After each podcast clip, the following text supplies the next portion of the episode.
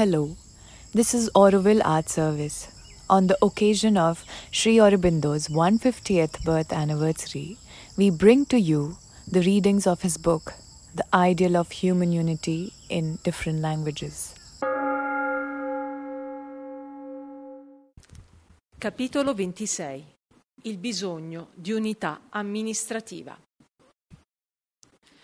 In quasi tutte le idee correnti sulla prima tappa verso un'organizzazione internazionale si dà per scontato che le nazioni continueranno a godere della loro esistenza separata e dalla loro libertà e lasceranno all'azione internazionale soltanto la prevenzione della guerra, il regolamento delle contese pericolose e il potere di risolvere le grandi questioni internazionali che esse non potranno regolare con mezzi ordinari.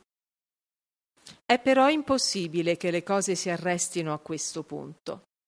Questo primo passo condurrà necessariamente ad altri, che non potranno che seguire una sola direzione.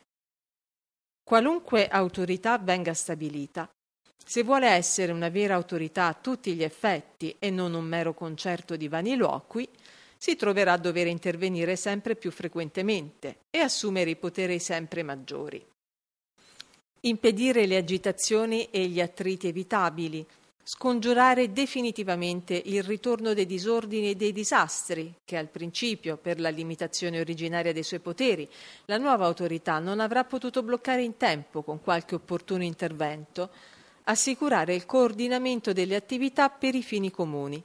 Queste saranno le motivazioni principali che spingeranno l'umanità ad avanzare da una unione vaga ad una più stretta, da una subordinazione volontaria nei casi importanti ed eccezionali ad una subordinazione obbligatoria nella maggior parte dei casi. Il desiderio delle nazioni potenti di usare l'autorità internazionale per i propri fini, l'utilità per le nazioni più deboli di farvi appello per la tutela dei propri interessi, il pericolo di sommosse o rivoluzioni interne in atto o incombenti sono tutti elementi che contribuiranno a dare all'autorità internazionale un potere maggiore e a fornire occasioni per ampliare la sua azione normale.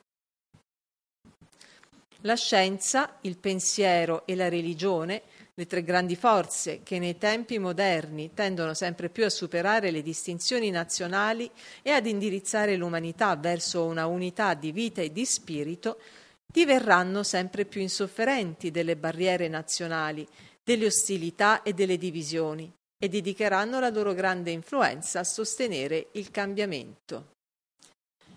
La grande lotta tra capitale e lavoro potrà assumere rapidamente proporzioni mondiali e arrivare ad un'organizzazione internazionale tale da accelerare l'inevitabile passo o addirittura provocare la vera crisi che determinerà la trasformazione.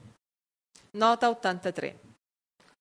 Potrebbe sembrare che la diffusione generale del fascismo debba impedire questa eventualità, abolendo la lotta di classe, ma è ancora dubbio se, anche nei paesi fascisti, questa abolizione non sia un semplice interludio, una sospensione e non una soluzione definitiva. Fine della nota. Per il momento la nostra supposizione è che lo sbocco finale sarà uno Stato mondiale ben unificato con le nazioni come province. All'inizio l'autorità internazionale, assumendo il regolamento delle vertenze internazionali, dei trattati e delle relazioni economiche, esordirà come arbitro e come potere esecutivo occasionale e si trasformerà poi per gradi in un organismo legislativo e in un potere esecutivo stabile. La sua legislazione sarà assolutamente necessaria nelle questioni internazionali se si vorranno evitare nuovi sconvolgimenti. Infatti è vano supporre che tutte le convenzioni internazionali e tutte le sistemazioni dell'assetto mondiale cui si è giunti dopo la conclusione della Grande Guerra possano essere permanenti e definitive. Le ingiustizie, le disuguaglianze, le anormalità e le cause di contesa e di insoddisfazione rimarranno nelle relazioni tra nazione e nazione, tra continente e continente e condurranno a nuove ostilità ed esplosioni. negli Stati nazionali. Queste vengono impedite da un'autorità legislativa che modifica costantemente il sistema esistente secondo le nuove idee, interessi, forze e necessità. La stessa cosa dovrà essere nello Stato mondiale in preparazione. Questo potere legislativo, man mano che si svilupperà, amplierà e regolarizzerà le sue azioni, poteri e procedimenti, diventerà più complesso e dovrà necessariamente intervenire in molti casi e superare o sostituire con la propria l'azione nazionale separata.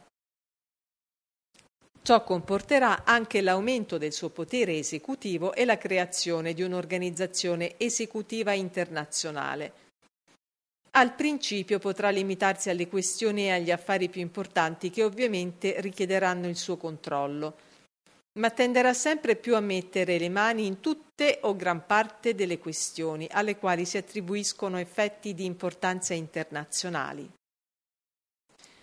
Non passerà molto tempo prima che invada o occupi anche qui campi in cui le nazioni sono ora gelose dei loro diritti e del loro potere, alla fine esso dominerà l'intero sistema della vita nazionale e lo assoggetterà al controllo internazionale nell'interesse di un migliore coordinamento della vita, della cultura, della scienza, dell'organizzazione, dell'istruzione e dell'efficienza della razza umana unificata. Esso ridurrà le nazioni attualmente libere e separate dapprima ad una condizione simile a quelli degli Stati dell'Unione Americana o dell'Impero Germanico, e infine forse a quella di provincia o dipartimenti geografici di una sola nazione umana. L'ostacolo attuale ad una soluzione finale di tal genere è rappresentato dal principio nazionalista ancora forte, dal senso di separatismo di gruppo, dall'istinto di indipendenza collettiva con il suo orgoglio, il suo autocompiacimento, le varie sue fonti di soddisfacimento egoistico, la sua insistenza nel subordinare l'idea umana all'idea nazionale. Ma possiamo supporre che la neonata idea internazionalista crescerà rapidamente, soggiogherà la vecchia idea e la suscettibilità del nazionalismo, si imporrà e si impadronirà della mente umana. Così come il grande gruppo nazionale ha subordinato a sé e assorbito tutti i clan e i gruppi tribali e regionali, così come il gruppo imperiale tende ora a subordinare e potrebbe, se lo si lasciasse sviluppare, assorbire alla fine i piccoli gruppi nazionali, noi riteniamo che l'intero gruppo dell'umanità unificata assoggetterà nella stessa maniera e infine assorbirà tutti i gruppi minori dell'umanità separata. Soltanto con l'imporsi dell'idea internazionale, l'idea di un'unica umanità, il nazionalismo potrà scomparire. Sempre che l'antico mezzo naturale di unificazione esterna per conquista o per qualche altra forza coercitiva continui ad essere impossibile.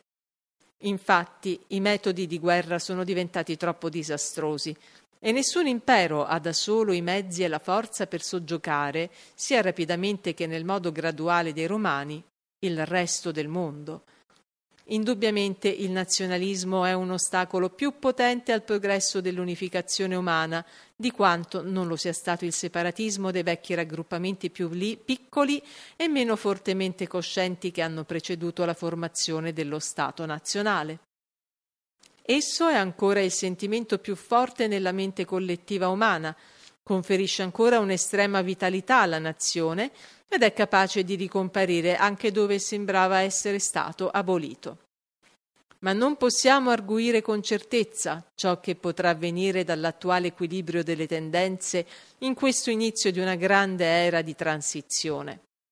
Già sono all'opera non solo idee, ma forze tanto più potenti, in quanto sono forze del futuro e non poteri stabiliti del presente, che possono riuscire a subordinare a sé il nazionalismo assai prima di quanto possiamo oggi immaginare. Se il principio di uno Stato mondiale verrà portato alla sua logica conclusione e alle sue estreme conseguenze, il risultato sarà un processo fondamentalmente analogo, con tutte le differenze necessarie nel modo, nella forma o nell'ampiezza dell'esecuzione, a quello con cui, nell'edificare lo Stato nazionale, il governo centrale, dapprima la monarchia, poi l'assemblea e il potere esecutivo democratici, ha raggruppato tutta l'amministrazione della vita nazionale. Ci sarà un accentramento di tutti i poteri, militare, di polizia, amministrativo, giudiziario, legislativo, economico, sociale e culturale, nelle mani dell'autorità internazionale unica. Lo spirito di accentramento sarà fortemente unitario e il principio di uniformità sarà fatto valere per la massima comodità pratica. Ne risulterà una meccanizzazione razionalizzata della vita umana e delle sue attività nel mondo intero, avente come obiettivo principale la giustizia, il benessere universale, l'economia dello sforzo e l'efficacia scientifica. Invece delle attività individuali dei gruppi nazionali, ciascuno dei quali lavora per sé, con il massimo di attrito, spreco e conflitti, ci sarà uno sforzo di coordinamento, come vediamo oggi, in uno Stato moderno ben organizzato, la cui idea completa è un socialismo integrale di Stato ancora mai realizzato, ma in via di rapida attuazione. Nota 84. Da quando questo libro è stato scritto, L'avvento del socialismo si è fatto molto più rapido e risoluto in almeno tre delle più grandi nazioni, mentre un'imitazione più esitante e meno chiaramente cosciente si fa strada anche nei paesi più piccoli. Se diamo una rapida occhiata ad ogni settore dell'attività comune, vedremo che questa evoluzione è inevitabile. Abbiamo già visto che tutto il potere militare, e nello Stato mondiale ciò significa una polizia armata internazionale, dovrà essere concentrato nelle mani di un'unica autorità comune, altrimenti lo Stato non potrà durare. Col tempo sarà anche inevitabile una certa concentrazione del potere finale di decisione in materia economica. E infine, questa supremazia non potrà arrestarsi prima di avere il controllo completo perché la vita economica del mondo diventa sempre più una e indivisibile. Ma lo stato attuale delle relazioni internazionali è una condizione anomala in cui i principi opposti sono in parte in conflitto e in parte adattati il più possibile gli uni agli altri. Ma anche il migliore adattamento è pur sempre un male nocivo all'interesse comune. Da una parte c'è l'unità sottostante che rende ogni nazione commercialmente dipendente da tutte le altre. Dall'altra c'è uno spirito di gelosia nazionale, di egoismo, nonché un senso di esistenza separata che inducono ogni nazione a tentare di affermare la propria indipendenza industriale e al tempo stesso di espandere le proprie attività commerciali per impadronirsi di una fetta del mercato estero. Attualmente l'interazione di questi due principi è regolata in parte dall'azione delle forze naturali, in parte da rapporti e intese taciti e in parte da sistemi di dogane protezionistiche, di premi e sovvenzioni statali di vario genere, di trattati e accordi commerciali.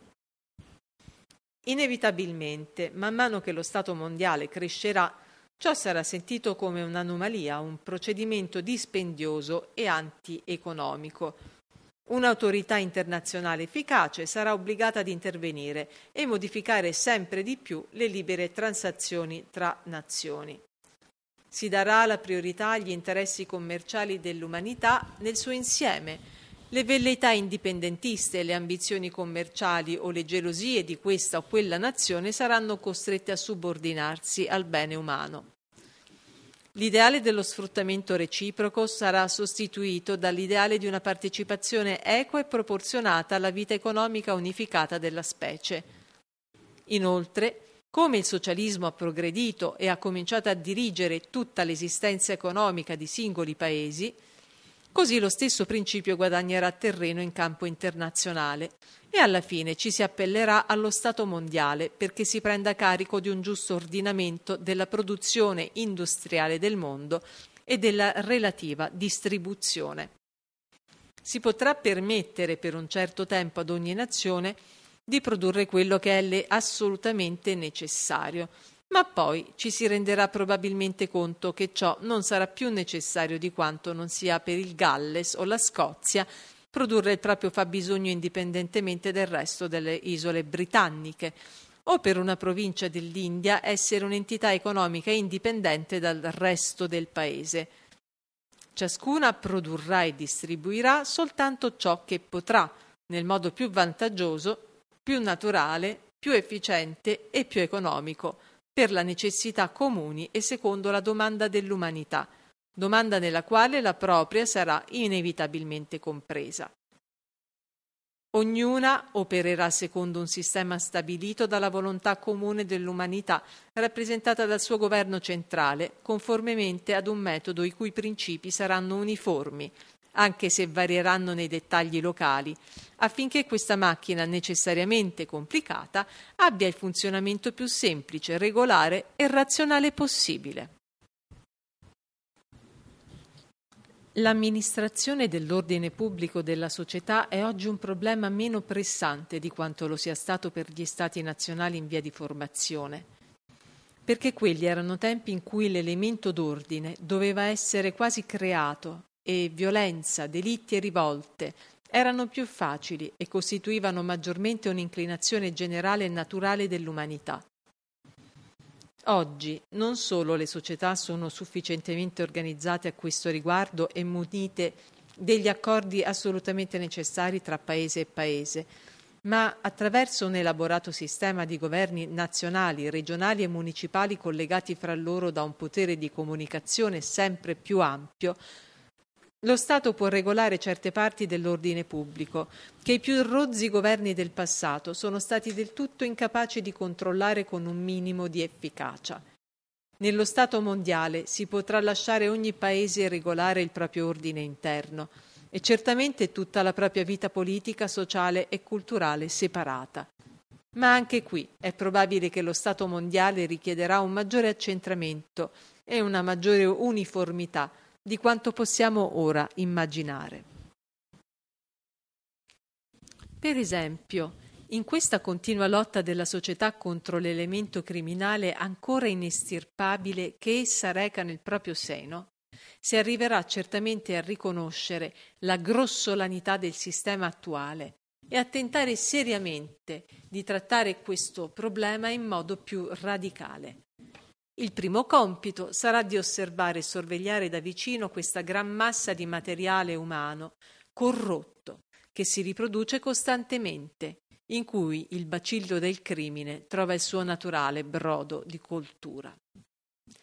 Oggigiorno si opera molto rudimentalmente e imperfettamente, e per lo più solo dopo che sia stato perpetrato un delitto, attraverso le perizie separate delle singole nazioni, per mezzo di trattati d'estradizione e accordi ufficiosi di mutua assistenza per impedire ogni fuga in altri paesi. Lo Stato mondiale insisterà su una sorveglianza internazionale quanto su una sorveglianza locale, al fine non solo di trattare il fenomeno che potremmo chiamare reato o disordine internazionale e che assumerà probabilmente vaste proporzioni nelle condizioni future, ma per il fine più importante della prevenzione del crimine. Infatti, il secondo bisogno che lo Stato mondiale sentirà sarà quello di affrontare il crimine alle radici e sul nascere. A questo scopo si servirà dapprima di un metodo più illuminato di educazione e di formazione morale del carattere, che renderà più difficile l'aumento dell'inclinazione a delinquere. In secondo luogo, di metodi scientifici ed eugenetici di osservazione, di trattamento, di isolamento e magari di sterilizzazione del materiale umano corrotto. In terzo luogo organizzerà un sistema carcerario umano e illuminato. In terzo luogo organizzerà un sistema carcerario umano e illuminato che avrà come scopo non la punizione, bensì la redenzione del delinquente incipiente o incallito insisterà su di una certa uniformità di principio, in modo che non ci siano paesi che perseverino nei loro sistemi arretrati e antiquati o inferiori e stravaganti e vadano così in senso opposto all'obiettivo generale. A tal fine l'accentramento del controllo sarà necessario o almeno fortemente consigliabile. Lo stesso dicasi per i metodi giudiziari. Il sistema attuale è oggi considerato illuminato e civile e lo è, se paragonato ai metodi medievali. Ma verrà certo il momento in cui esso sarà condannato come grottesco, inefficiente, irrazionale e in certi suoi aspetti semibarbaro. Al massimo sarà considerato una mezza conversione di quei metodi più confusi e arbitrari di un primitivo stato di pensiero, di sentimento sociale e di vita sociale. Con lo sviluppo di un sistema più razionale, con lo sviluppo di un sistema più razionale, il conservare i vecchi principi e metodi giuridici e giudiziari in qualsiasi parte del mondo sarà sentito come insopportabile e lo Stato mondiale sarà indotto a standardizzare i nuovi principi e i nuovi metodi attraverso una legislazione comune e probabilmente un controllo generale centralizzato.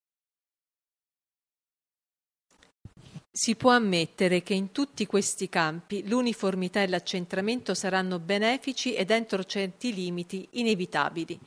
In tali condizioni non si permetterà alle gelosie dei separatismi nazionali e delle indipendenze nazionali di interferire nel bene comune dell'umanità, ma almeno si dovrà permettere alle nazioni di seguire i loro ideali e le loro inclinazioni nella scelta del loro sistema politico e nelle diverse sfere della loro vita sociale e di essere sanamente e naturalmente libere. Si può persino dire che le nazioni non tollereranno mai delle forti ingerenze in queste questioni e che qualsiasi tentativo di usare lo Stato mondiale per tale scopo sarà fatale all'esistenza stessa di tale Stato. Ma in pratica il principio di non ingerenza politica sarà molto meno ammesso in futuro di quanto lo sia stato in passato o lo sia adesso. Sempre in tempi di grandi e appassionate lotte fra idee politiche contrastanti, tra oligarchia e democrazia nell'antica Grecia, tra il vecchio regime e le idee della rivoluzione francese nell'Europa moderna, il principio di non ingerenza politica è fallito. Ma ora assistiamo ad un altro fenomeno, cioè all'assurgere a regola cosciente di vita internazionale dell'opposto principio di ingerenza. Sono sempre maggiori le possibilità di un intervento come quello americano a Cuba, Nota 85.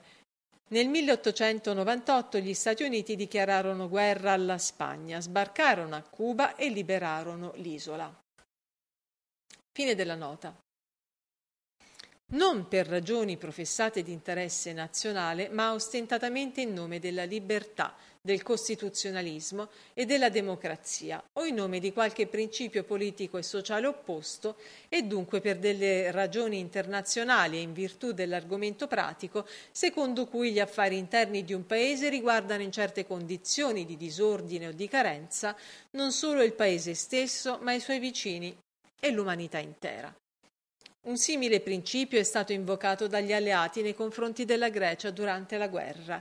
Esso è stato applicato ad una delle nazioni più potenti del mondo allorché gli alleati si rifiutarono di trattare con la Germania o in pratica di riammetterla nel consesso delle nazioni qualora non avesse ripudiato il suo sistema e i suoi principi politici del momento e non avesse adottato le forme moderne della democrazia rinunciando ad ogni residuo di regime assolutista.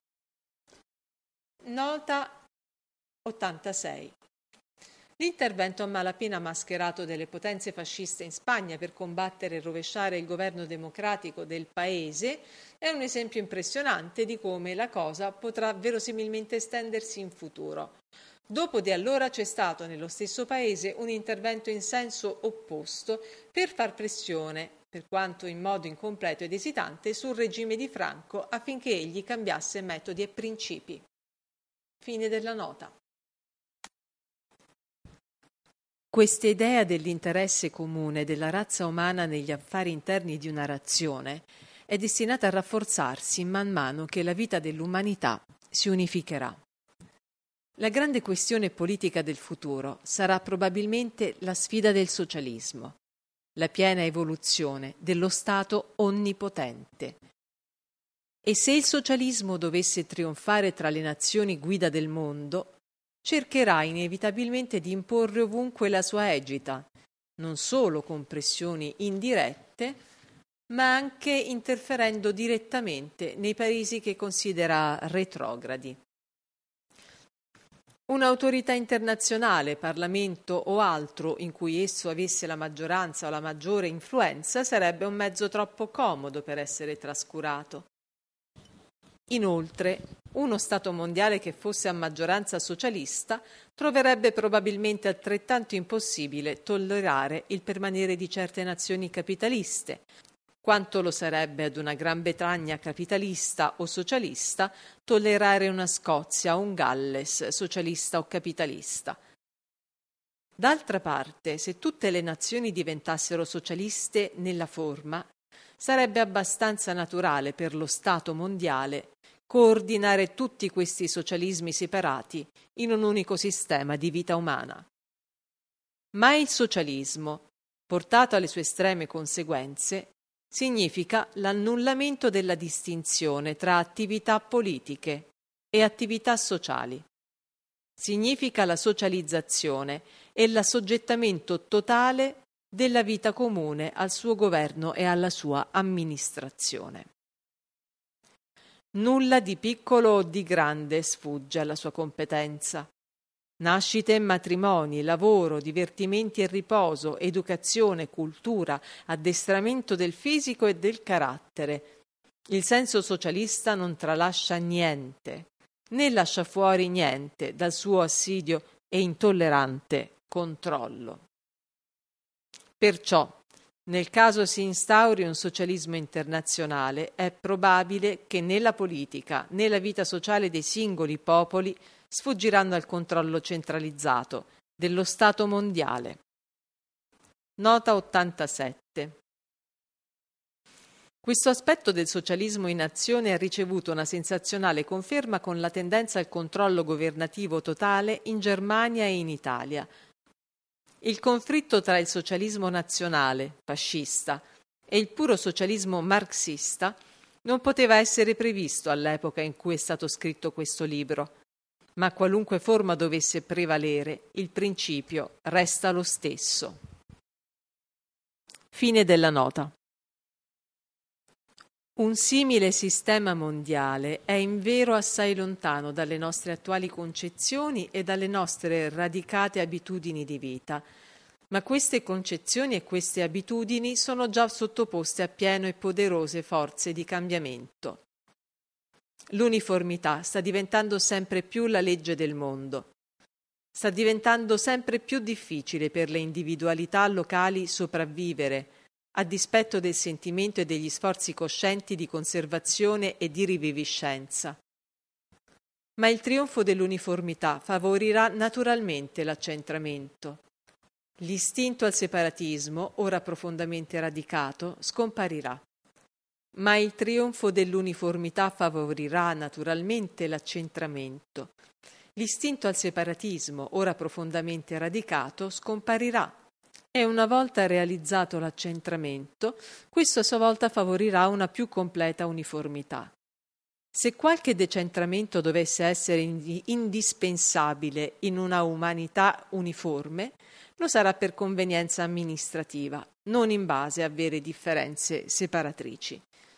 Una volta che il sentimento nazionale sia stato sopraffatto da un internazionalismo trionfante, le grandi questioni della cultura e della razza saranno le sole ragioni rimaste per conservare in seno allo Stato mondiale un forte, seppure subordinato, principio di separazione ma le differenze di cultura sono oggi altrettanto minacciate quanto qualunque altro principio più esteriore di variazione di gruppo.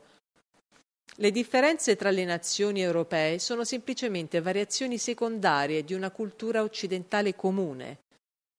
E ora che la scienza, quel grande potere uniformatore del pensiero, della vita e dei metodi, occupa sempre più la maggior parte della cultura e della vita, e minaccia di occupare tutto, probabilmente l'importanza di queste variazioni diminuirà. L'unica differenza fondamentale che ancora esiste è quella tra la mentalità dell'Occidente e la mentalità dell'Oriente. Ma anche qui l'Asia sta subendo il contagio dell'europeismo e l'Europa comincia a sentire, anche se lievemente, il riflusso dell'influenza asiatica il risultato più probabile sarà una cultura mondiale comune.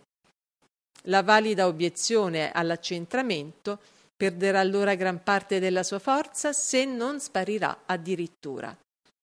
Il sentimento razziale rappresenta forse un ostacolo più forte perché più irrazionale, ma anch'esso potrà essere rimosso da scambi intellettuali, culturali e fisici più intensi, inevitabili in un prossimo futuro. Nota 88. Il razzismo fascista e nazista si oppone a questa prospettiva e se restasse irriducibile renderebbe impossibile l'unificazione, salvo che per conquista o per controllo del mondo da parte di qualche grande potenza. È però possibile che questa sia solo una fase di transizione. Il sogno del pensatore socialista cosmopolita può dunque avverarsi, dopo tutto. E dato il tenace persistere dell'attuale tendenza delle forze mondiali, la cosa è in certo senso inevitabile. Anche quella che sembra oggi la più grande chimera, una lingua comune, può diventare una realtà. Uno Stato, infatti, tende naturalmente a stabilire un'unica lingua come strumento di tutti i suoi affari pubblici, del suo pensiero, della sua letteratura. Le altre scadono in patois, in dialetti, in lingue provinciali come il gallese in Gran Bretagna o il bretone, il provenzale in Francia. Le eccezioni come la Svizzera sono poche, poco più di una o due, e si mantengono solo grazie a condizioni insolitamente favorevoli. È davvero difficile immaginare che delle lingue dotate di una cospicua letteratura e parlate da milioni di uomini colti possano accettare di essere relegate ad una posizione di secondo piano, tantomeno di essere soffocate da una lingua umana qualsiasi, vecchia o nuova che sia.